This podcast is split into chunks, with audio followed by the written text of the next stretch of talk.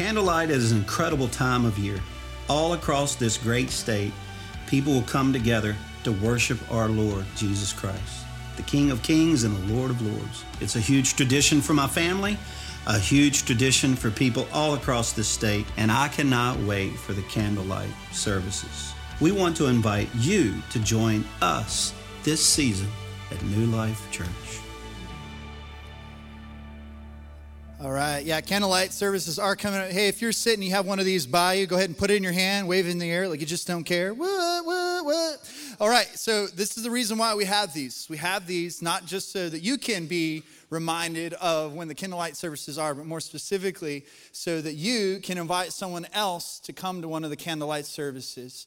Uh, this is an amazing time when people are more open to the gospel than other times during the year. A lot of the times around the holiday season for different reasons. It's also a great opportunity because we have services that aren't happening just in the normal Sunday service times, which means there's people that, that a lot of times have to work on the weekends or have other things going on, but we can invite them to come and, and experience service. Uh, and so I just encourage you if, if you know somebody you work with, a neighbor, uh, I encourage you to pray about it, that God would lead you to consider somebody that you could give one of these invitations to and invite them to come and hang out with us for one of the candlelight services because uh, we, we know it's going to be an awesome time of celebrating who Jesus is. We're going to have five services, so plenty of opportunities. And, uh, and one of the things that, that a lot of times happens is our folks will come that, that normally attend and then they'll realize, like, oh, wow, I, I think I should invite somebody to this. And so I'm okay with you double dipping in one of the services as long as one of them you invite at least one person to come to them. Uh, and I also just want to mention the last, last Sunday of the year, uh, the, the 29th, uh, we are not going to have our normal services. Uh, we've never done this as a church before, uh, but I've just felt compelled because of just the faithfulness, especially doing three services. We have so many people every weekend that help us pull off the vision that is New Life Church and here in, in Cabot. And so we just made the decision that one of the ways that we could honor them is by giving them a Sunday off.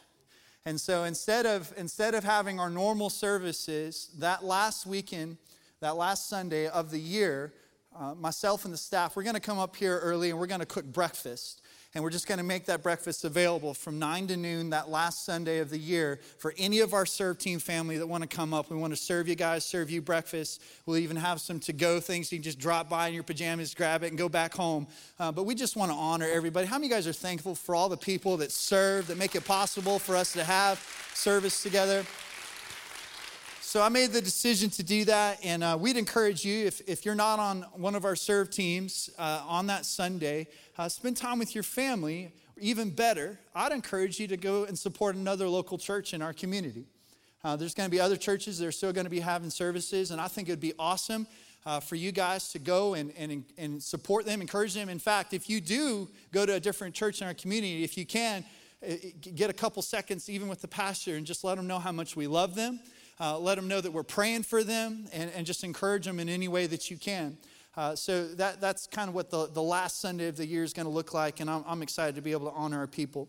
Today, I want to talk to you about a personal devotion to Jesus and how that affects your walk with Christ.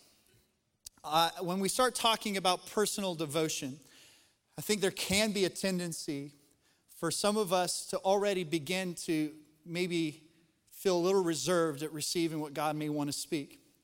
And I think for some of us, the reason why we may be a little hesitant to hear, to be challenged, is because we know right now we're not doing that great in our personal devotion to Jesus. And so there could be a tendency for you allow for you to allow some amount of shame or guilt or condemnation to come in.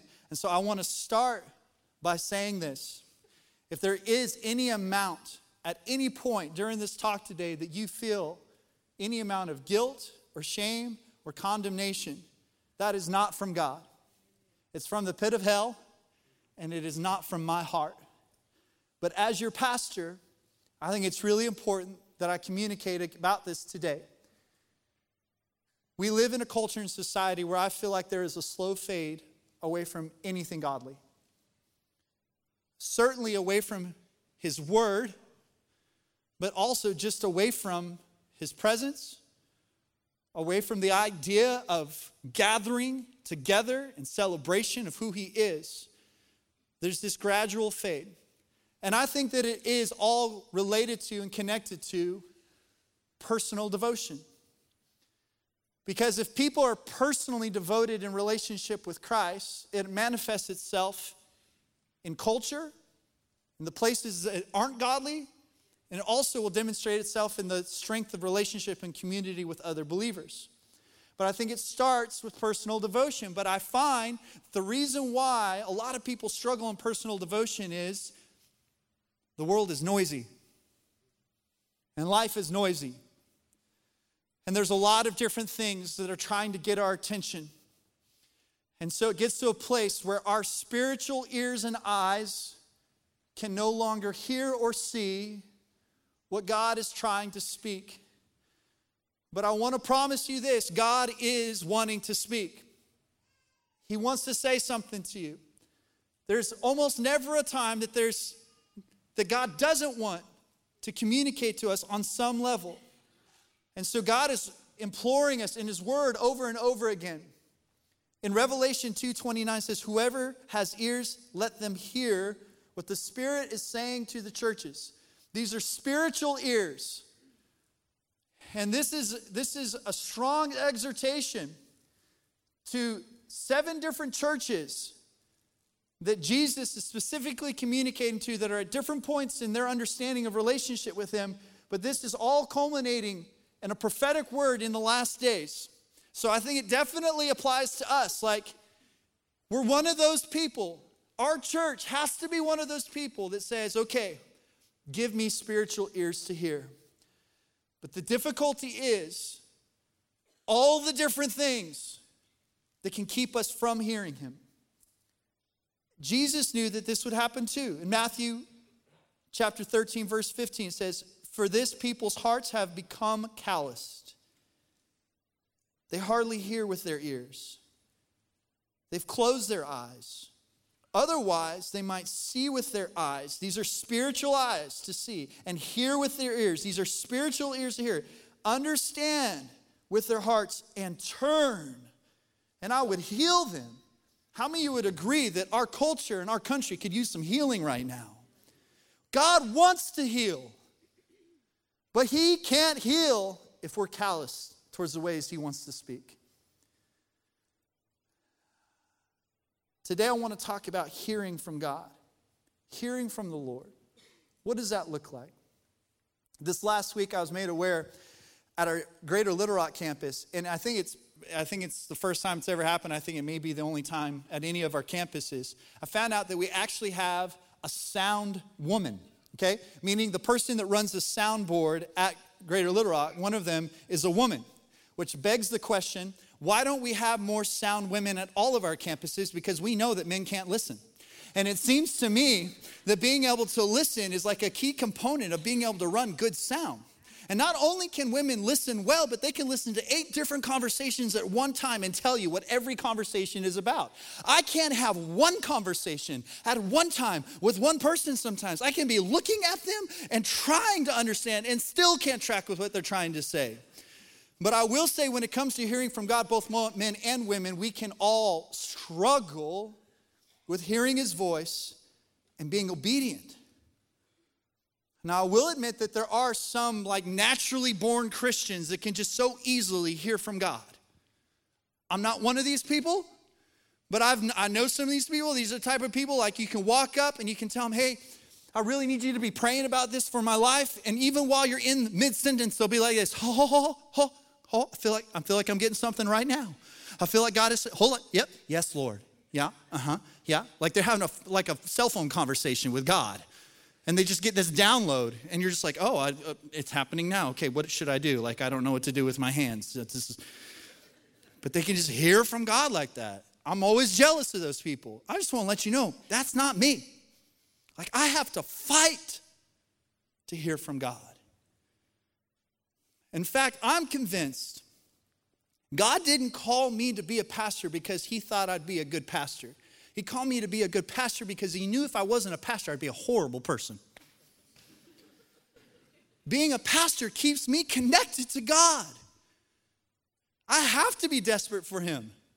I got to stand in front of you folks pretty much every single weekend and try to teach you about the things of God. I promise you that keeps you in a place of desperation for the things of God. Some of you keep me way more desperate than other people to hear from God because it's not always easy. How many of you remember the commercial? It's probably over 10 years ago. It was a phone company commercial, and in the commercial, there was a guy. He would just walk around and randomly say, Can you hear me now? Can you hear me now? Can you hear me now?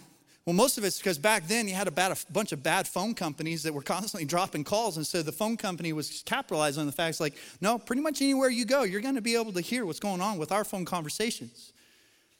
I think that that is a desire of our hearts, like that no matter where we're at, where we're, where we're walking through life, God, can you hear me now? And not only can, can He hear us, but can we hear Him? Just at any given point. And I think that there's some of you, you've tried. Say, I worship God. God, can you hear me now in my worship? On your face in prayer. God, can you hear me now? Some of you have even tried talking out loud, even yelling, God, can you hear me now? And it's still difficult for me to hear the voice of God. But I promise you, it's not because of him. It's probably just because everything else is so much more loud in your life than him. There's things that have just taken precedence. But the truth is, God is still speaking. Jesus said this 2,000 years ago in Luke 8 8 He who has ears to hear, let him hear. And then in the Old Testament, he talked about his desire to find people that were pursuing him and, and looking after him. The eyes of the Lord search the whole earth in order to strengthen those whose hearts are fully committed to him. That's what it takes if you're fully committed to him. And then he gives us instruction of all the different ways that we can stay connected to him, like in Exodus 23, where it says, You shall not have any other gods before me. I think for so many of us, the reason why we have a difficult time hearing from the God is because because we have so many other gods that have taken precedence over him. We have a list of other things that have become way more important. Anything that is more important than the presence of God is an idol, it is a false God. But all of us have a tendency to put these false gods. And we say, yes, God's down on the list, He's just not at the top. And because we've done that, we can't hear from our Creator. Because there's so much focus on hearing and being fulfilled and finding fulfillment in other gods and other things that have our attention, our devotion. God still is saying the same things today. I want you to love me with everything you have. I want you to spend time with me, worship me, read my words, seek me, have devotion to me. And I believe that God is constantly transmitting primarily through His Word, through His Spirit, through other people. God is constantly transmitting. The question is, are you tuned in so that you can hear what He has to say? But sadly, what winds up happening sometimes is we are tuned in. We just aren't tuned into God, but we will say that it is God. And I have people say that from time to time. It's like, well, I just feel like, I feel like God told me to do this. I wasn't happy in this relationship, but I'm happy in this. So I feel like God has given me this relationship. So I'm supposed to leave my spouse to go after. I feel like God has given me this relationship with this other person. But I just want to be completely clear God will never contradict his word with anyone. So if God says something, it will always align with what he has already written. It is right here. You don't need to question it. It's clear, it's right here. He won't contradict it. But I get it. I get how it can be confusing if you're not connected to Him, if you don't have devotion to Him. One thing that no one ever has to second guess, though, whether it's God or something else, is His desire for you to come and meet with Him. There's never a question about that. Like if you're ever like, I don't know if that was pizza from last night or if God wants me to spend time with him. You will never have to question that. God will always want to spend time with you. And it's only in spending time with Him that you're going to have clarity on everything else. So, as a pastor, I'm always trying to get God's heart on the things that I need to teach you, the things I need to pastor you on, and then some of the things that I need to shout at you. And maybe not literally, but maybe I can get there pretty quick. But just what's the most important thing? I, I relate it to speaking to kids, and I, I've made this analogy before because there's times with kids where a lot of your instruction is more just like a reminder, like, don't forget to turn your light off, don't forget to shut the door, don't forget to pick up your clothes. But then there's other times when you need to tell them something that's much more important. You cannot play in the freeway. That is dangerous. You are three and not a good swimmer. Stay away from the deep end. And when those times come, that's when you grab them by the mouth like this. And even when you grab them by the mouth, you ever notice they still try to dart their eyes away? They still won't look at you. Look at me. Look at me. Even my kids, like I'm trying to get, look at my eyes. It's like subconsciously they're telling themselves, if I don't make eye contact later on, I can still deny that they ever said anything. Crunch, like, you can't play in the highway because you could get hurt or worse. You've got to stay away from these deep waters because you're not a good swimmer yet. You could drown. So I'm grabbing your face and telling you, I've noticed in meeting after meeting and counseling session after counseling session, it really always boils down to one thing. If you aren't spending time with your Savior, you cannot expect anything to change. If you are not getting with no lasting true change will ever happen apart from you being with Christ. It starts with your devotion to Him, your time with Him. The reason why so many people will still be stuck in addiction and so many other relational issues and, and issues with their finances and all these things is because they don't have a firm identity in Christ. They don't know what God says about them. Until you know what He says about you, you won't know that until you spend time with Him. You can't spend time with Him, then you won't know His voice. You won't know what, how He speaks to you because He's going to speak to you differently than He's going to speak to me because He's created an individual, personal, intimate relationship with every single one of us. But if you don't spend time with Him, you can't expect that anything will ever be healed or changed in your life. It happens in devotion to Him. Told you I could shout. How many of you struggle when it comes to finding time with God? I understand. I get it. But your whole walk is going to become a struggle if you're away from Him. That's just going to happen. I'll have people come and tell me, like, I just don't feel like I have a close relationship with God. I'm like, I believe you. You don't spend any time with Him, it's not a priority. You don't know what His Word says, you don't spend time in prayer. You're not connected in community with other people that can encourage you. I believe you. And it's not going to change until you make a decision that it's important. Then you get with him. It says in Hebrews 11 6, and without faith it is impossible to please God because anyone who comes to him must believe that he exists and that he rewards those who earnestly seek him. So I want to give you just a, a little reality check. When you are not spending time with Him and you feel guilty, it's not actually guilt that you feel. You feel hungry.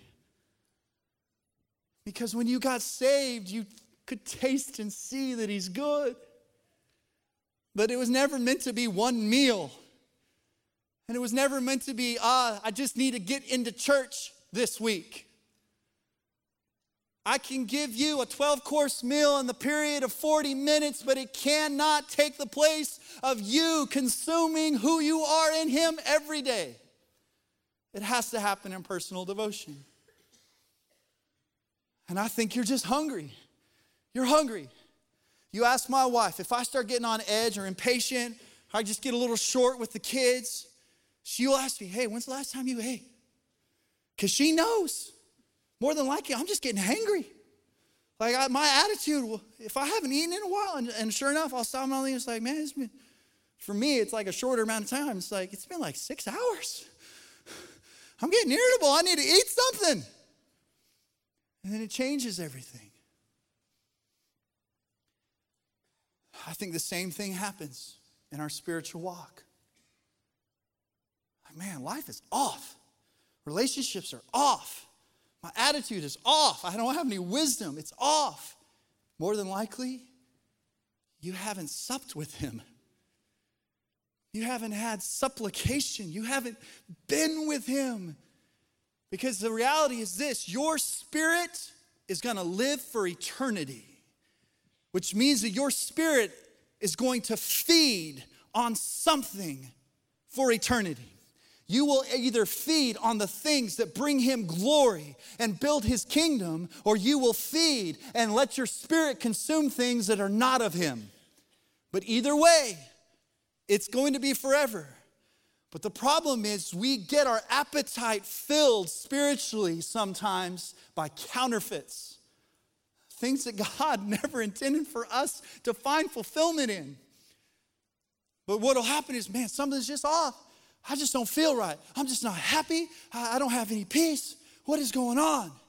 And really, what you need is you need to get back in prayer and devotion and reading the Word of God and around believers that can encourage you and challenge you. But instead, the enemy will begin to whisper to you and say, You're right. Something is off. You're not happy. You're unsatisfied. You need another vacation. You need another toy. You need another spouse. You need another career. but you're just hungry for his presence. You need his presence. Jesus said in John 6:35, I am the bread of life. Whoever comes to me shall not hunger.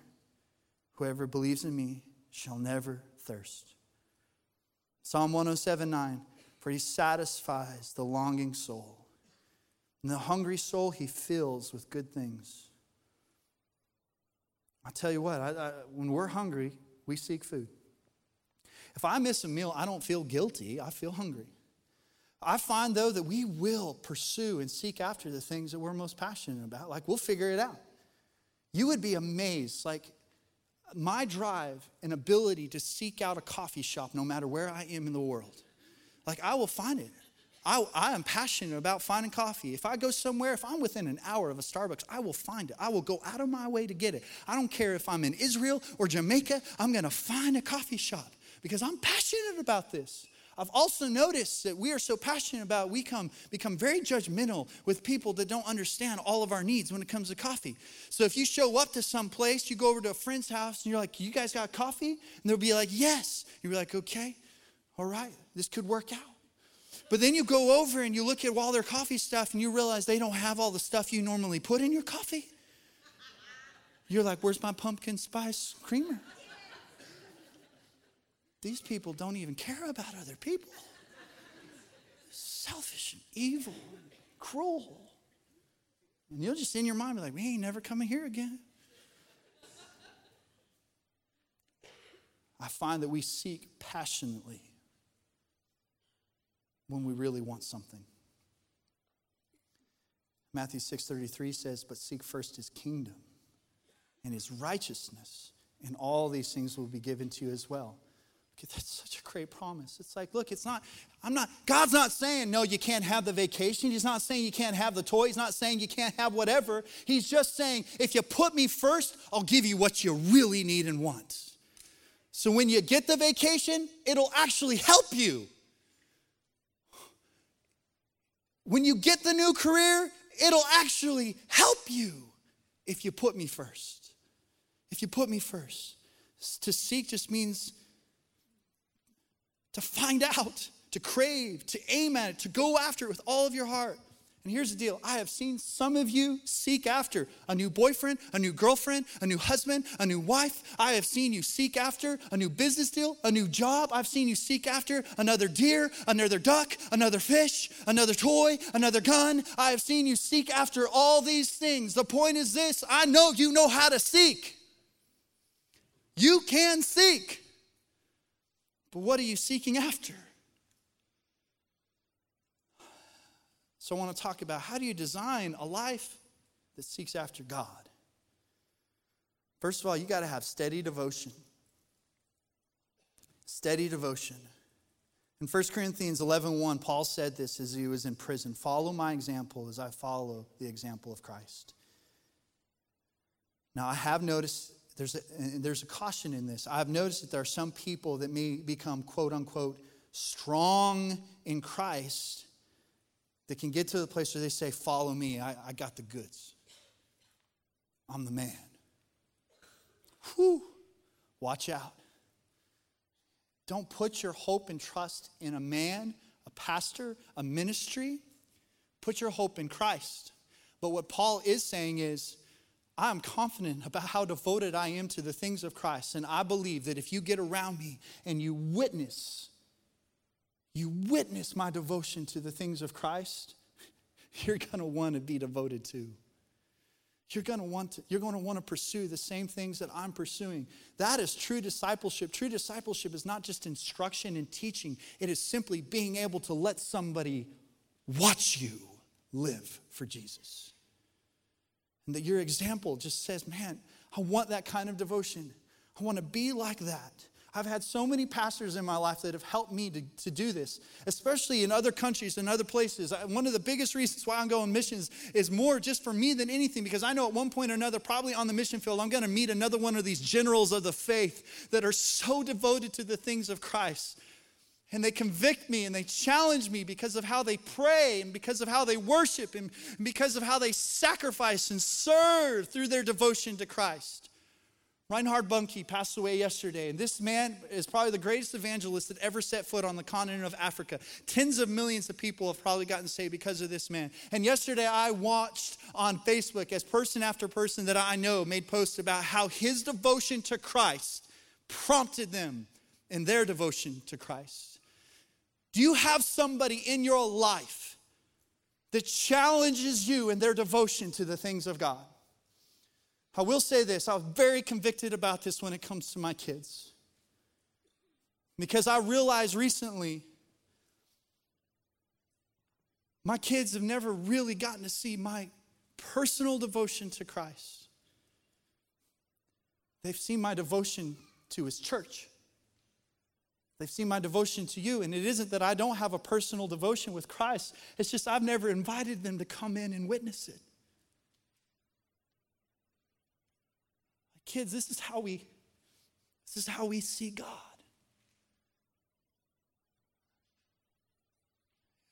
You got to have steady devotion.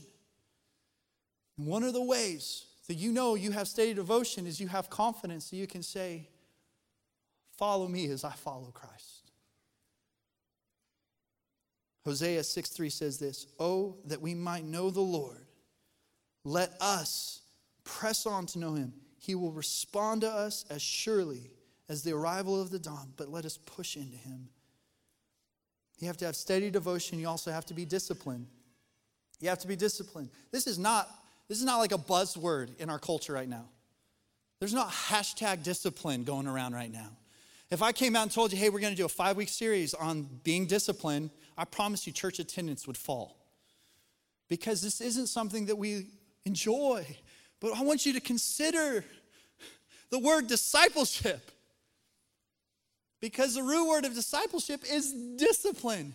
The fact of the matter is, there has never been anyone that has been a committed follower of anything without being disciplined to do it. And God has called us to be disciples.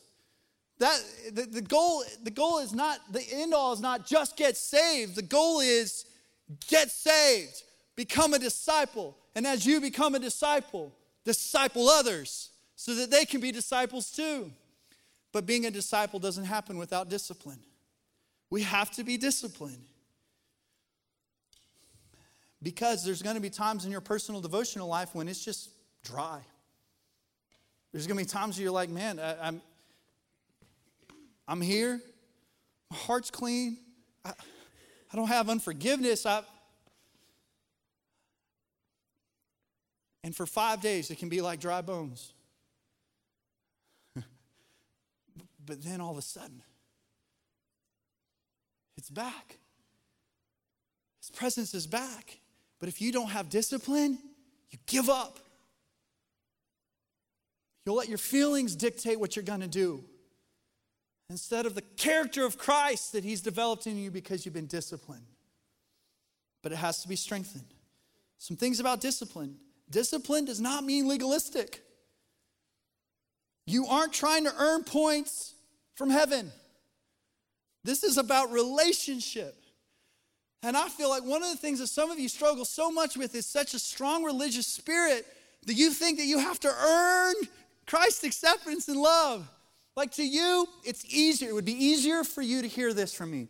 If I was to come to you and say, what you need to do is to crawl on your hands and knees around this church seven times, and if you do that, you will have a closer relationship with God. You would rather hear that and do that because it makes you feel like you can wrap your finite brain around an infinite God's love and acceptance of you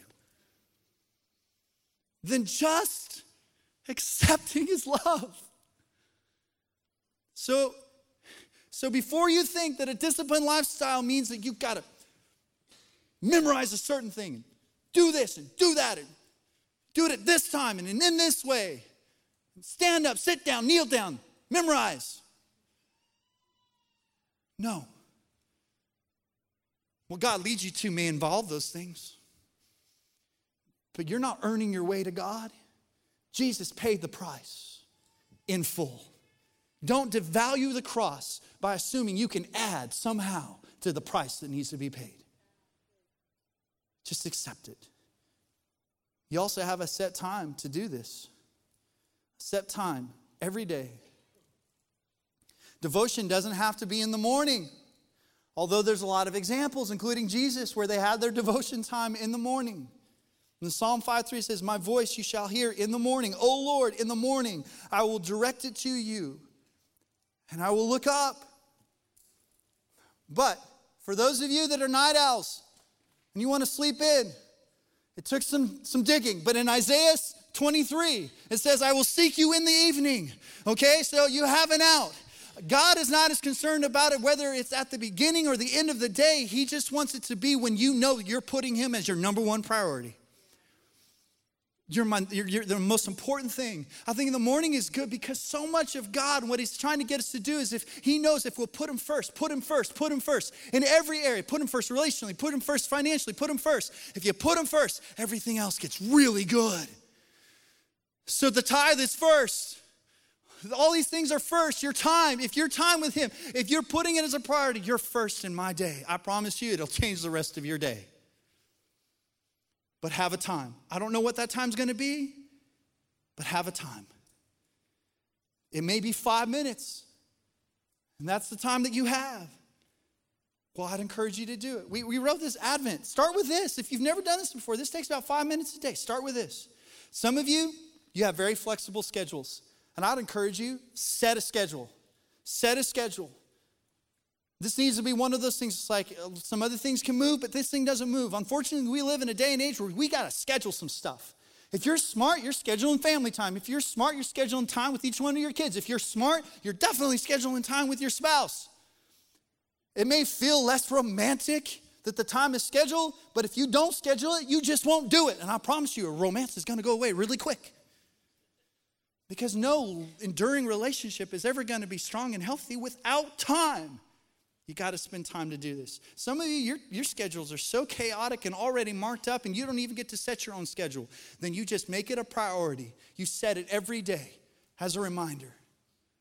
At some point today, I'm going to spend some time. Imagine how some of your lives would change. Some of you businessmen and business owners, imagine if a couple times a day you closed the door on your office, you got on your knees and said, God, this belongs to you. I wouldn't have any of this without you.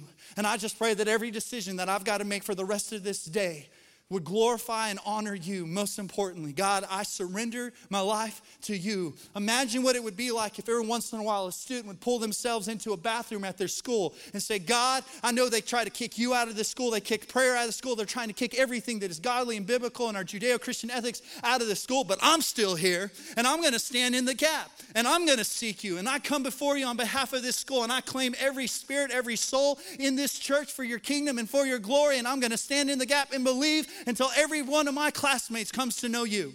Imagine how things would change if we just made the decision that at some point today, devotion and time with God is going to be a priority. And I'm going to put Him first. Man, it sure is quiet in here. I feel like I'm preaching better than you're responding, but it's okay. And I also encourage you, you got to be determined, even if it is terrible. Even if your time with God is terrible, you got to be determined. You got to be determined. Look, I'm going to have devotion with God. Even if I get distracted, I'm going to do it. Even if I got up and I fell asleep. Anybody ever fallen asleep when you intend to spend some time with God? But I'm determined. I got up still. I went to that prayer closet. I went, it was just too comfortable and it was dark and I fell asleep. But I was determined. And even if the notification comes up and all of a sudden you find yourself distracted on Instagram, you still got to be determined to have your devotion. Even if you get up and you know what, it just sucketh. It sucketh bad. Okay? You got to have to make the decision. I'm going to be determined. I'm going to have devotion even if it doesn't seem to be going well. You got to be devoted. You got to be determined. You got to make a time. You got to decide what you're going to do. And maybe read a proverb a day. It takes about five minutes to read a proverb. There's 31 proverbs. A lot of our months have 31 days. Read a proverb a day. If that's what you've got, that's what you got. If you need to think through and pray through the Lord's Prayer, that's a great way to establish a prayer life. Just think about it. Think about all the elements of the Lord's Prayer. Maybe it's nine minutes. You spend three minutes in prayer, you spend three minutes in worship, and three minutes in the, in the Word but you decide what you're going to do. Look, Life Church in the YouVersion app has taken away every excuse that any of us would ever have that we don't have something to study. You can, you can find a devotion about every feeling that you would ever have in your life. All you got to do is do a word search. It's like, I'm just tired today. Devotions on not being tired with God. And it'll like bring something up that'll like rebuke you about not being lazy and stuff like that, you know? No, but the point is this there is no reason that you can't have something to do. Just make your decision and stick with it. I've been in the chronological Bible this year. It's been cool. Once I got out of the Old Testament, it's been really cool. I've really enjoyed it. oh, but but but I've just I've stuck with it. I'm just sticking with it. I'm gonna make that happen. It happens. I'm gonna make it happen. Decide what you're gonna do. And also be accountable to someone if at all possible. Ask someone to hold you accountable with your devotion, especially if you're a new believer. I'd encourage you. You're going to need somebody to hold you accountable. We got candlelight coming up. And at candlelight, at one point in the service, every light will be off in this room. Interesting enough, last service, electricity went out in like half the city, so it was completely off in here. Everything's just stopped working. So I just kept preaching in the dark and it was fine. But, uh, but at candlelight, we'll do it on purpose. And, uh, and we'll turn off every light in here and then we'll start singing the song Silent Night. And then we're going to have the candle lighting. Thus, the name Candlelight Services. And, and, and I love the power, the symbolism. Jesus coming into a dark world, giving us his light, but not just so we can have it, so that we can share it. So at one point, I'll, I'll light my candle, and then a lot of times some of our staff and other leaders will come up here, and, and what will happen is I'll step down, to light their candle. But because sometimes they have a new candle, it takes a little bit. Okay? So it's not like I just come down like, touch my flame to their flame, and if it doesn't light, I'm like, oh, sorry. It's kind of going to shut the service down if I don't wait until their candle is lit too. The truth is this you don't need me to have devo- a personal devotion with Jesus. My heart and the reason why God has called me to do this is so that I'm around you just long enough to where you get lit.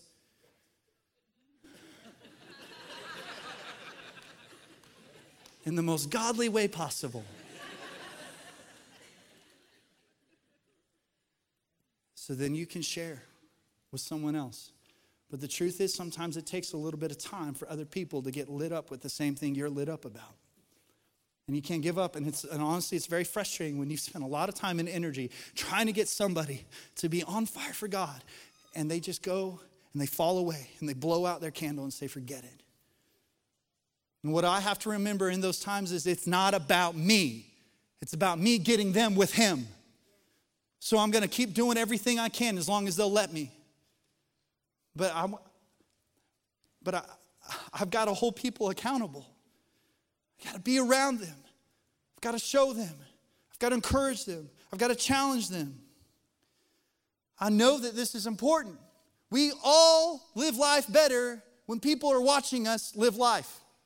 The proof of this some of you have spent hundreds and even thousands of dollars on exercise equipment that is currently just a coat hanger or clothes hanger in your house. It is just collecting dust. Why? You meant well, but you found out, man, when I try to exercise by myself, it doesn't happen. So you have the same treadmill at your house that you now have a gym membership to go use at the gym. It works at the gym. Why? Because people are watching you. These Peloton bikes, we've had exercise bikes for a long time. Why do they work? Because you get on there and you log in, and there's like thousands of people that are all connected to the same workout, and you're all watching each other, and you don't want to be a loser. So you work out hard because people are watching. The word talks about this vast cloud of witnesses. The truth is, all of heaven is watching you, even if you don't realize it. But I think one of the things that can help you live for heaven, get some more of the body of Christ around you. So you can be accountable. So you can live for Him. After devotion and discipline, I think you can expect delight. Now, in our society, so many people want delight before discipline. That's why so many people are willing to have sex outside of marriage. That's why so many people are driven to do things that give them momentary satisfaction but leave them empty ultimately. The truth is this even if you gain something that you feel like brings you delight, it won't last if it wasn't birthed out of discipline and devotion. For me, this is how I'm going to teach my kids. They're relatively young, but, but London's 13, so this is some of the conversations we're going to start having. When it comes to relationship with boys, first, you talk. Like actual conversation, not just through text, even. Like person to person, talk. And then at some point, you could go on some group dates with that person and get to know them a little bit better. And then as you get old enough, and especially as you get closer to a place where you feel like I believe that God could be leading me to a season where I'm interested in finding the person I want to spend the rest of my life with. Then you have a relationship. And once you have that relationship and you believe that God has His favor on that relationship, then you go and talk to parents. And you make sure that their favor and their blessing is on the relationship. And then you go buy a ring. And then you plan a wedding. And then you have delight.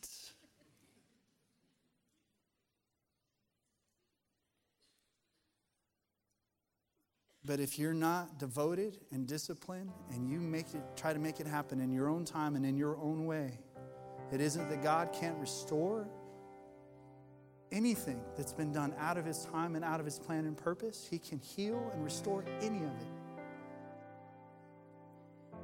But do you want what the world considers good or do you want what God sees and knows is best?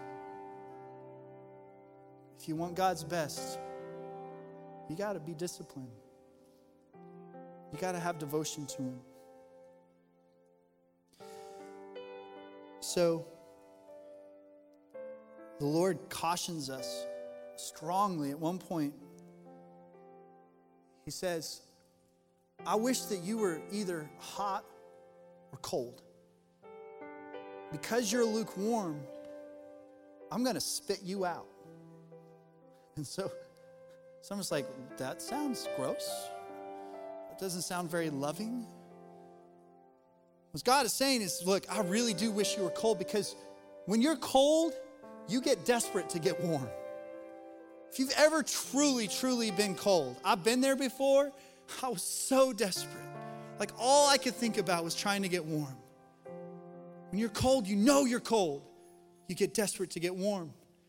When you're hot, when it's hot, you know it's hot.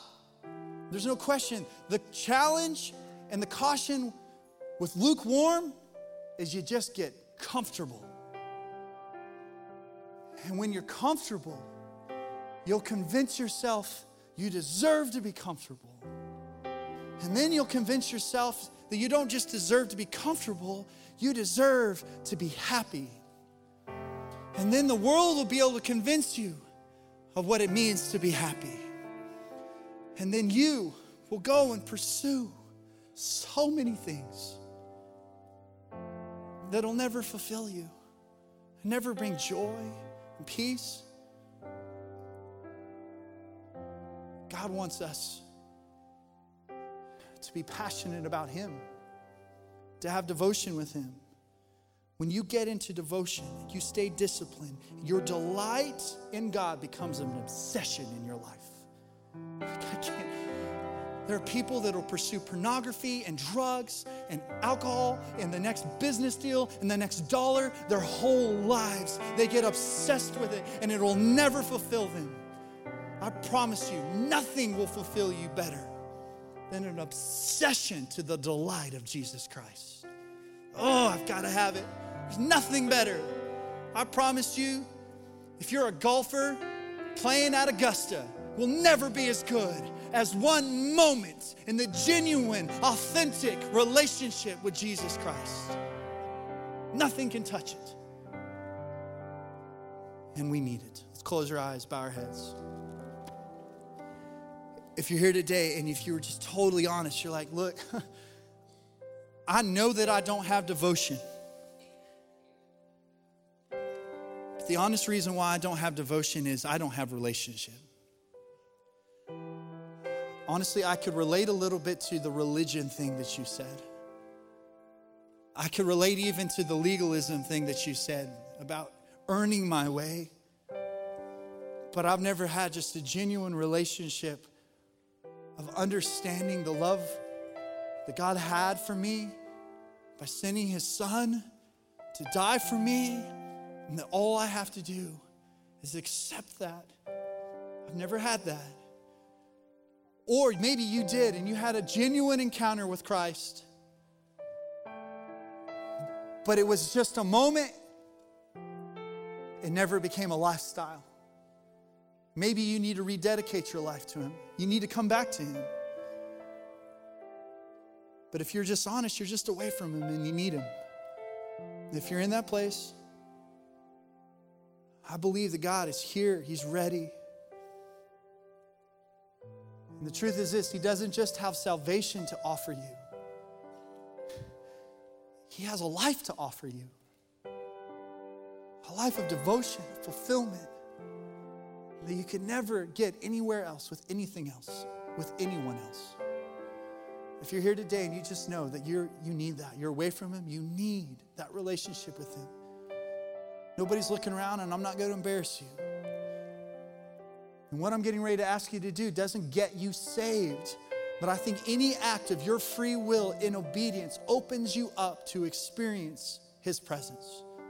So if that's you, nobody looking around, I want you to put your hand up right now across this room. As soon as I see your hand, you can put it down. Got it. Yeah, got it. Yes, yes, yes. Yes. Got it. Thank you so much. So proud of you. Got it. Yes, ma'am. Anybody else? I just need a relationship with Jesus. Anybody else? Yes, ma'am. Got it. Got it, bro. Got it. Got it. Got it. Thank you, guys. Anybody else? Yes, sir. Yes, sir. I respect that, man. Got it.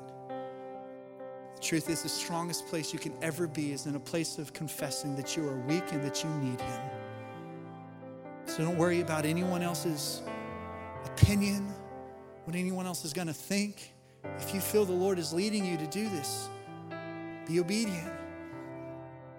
Take that step. I promise you, He's there waiting. Anyone else? That's what I need to do. It. Thank you. I need to give my life to Him. I need to surrender completely to Him. There's somebody in this room that has a very similar personality to me. And what I mean is, you are stubborn. And you're being stubborn because there's a part of you that's a little embarrassed because you've been around the things of God. You know a lot of the verses. You know a lot of the word. You you know the right things to do. But when you're honest and you're genuine, you have a head knowledge about who He is, but you've never experienced true relationship with Him. And I just want you to know how much God loves you. And He sees your heart. He's ready. He's ready if you're ready. If that's you, Let's just get right. Let's just get right. Anyone else? Okay. Okay. Got it. So if you raise your hand, the word says if you believe in your heart and confess with your mouth, then you can be saved. And so there, there's an outward expression of this. I think you raising your hand is a big part of that. I think you you just you confessed it to me as your your brother in Christ and your pastor, like, this is me. But I also encourage you to tell other people about it as soon as the service is done. As soon as you can, water baptism is one of the symbols that God has given us to indicate, like, I'm a Christ follower, and I encourage you to do that. But right there in their chair, let's just talk to Him. Let's be honest. Simple prayer. Something like this just say, God, here's my life. And I know that I'm a sinner and I know I can't save myself. I just know that I'm away from you and I don't want to be in that place anymore. Thank you for sending your son Jesus to die on the cross for me. Right now, I ask for your forgiveness. Thank you, Jesus. You didn't come just to save me and then leave me. You came to save me and give me purpose and give me a life.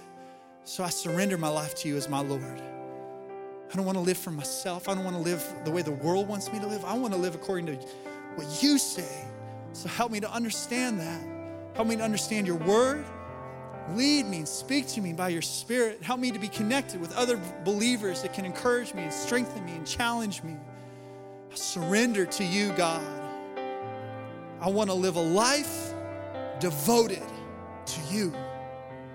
Help me to develop the discipline that it takes. Help me, God, to figure out what that looks like for me day in and day out. Thank you for saving me. Thank you for loving me. Father, I pray from the bottom of my heart that we would be a people that are devoted, to connect with you, spend time with you. So you can pour into us, so we can become the, the people you've called us to be. So, so then we can also pour out so we can be that candle that helps other people find your light. Thank you for that opportunity, that responsibility. Help us to do it, Lord, in Jesus' name. Amen.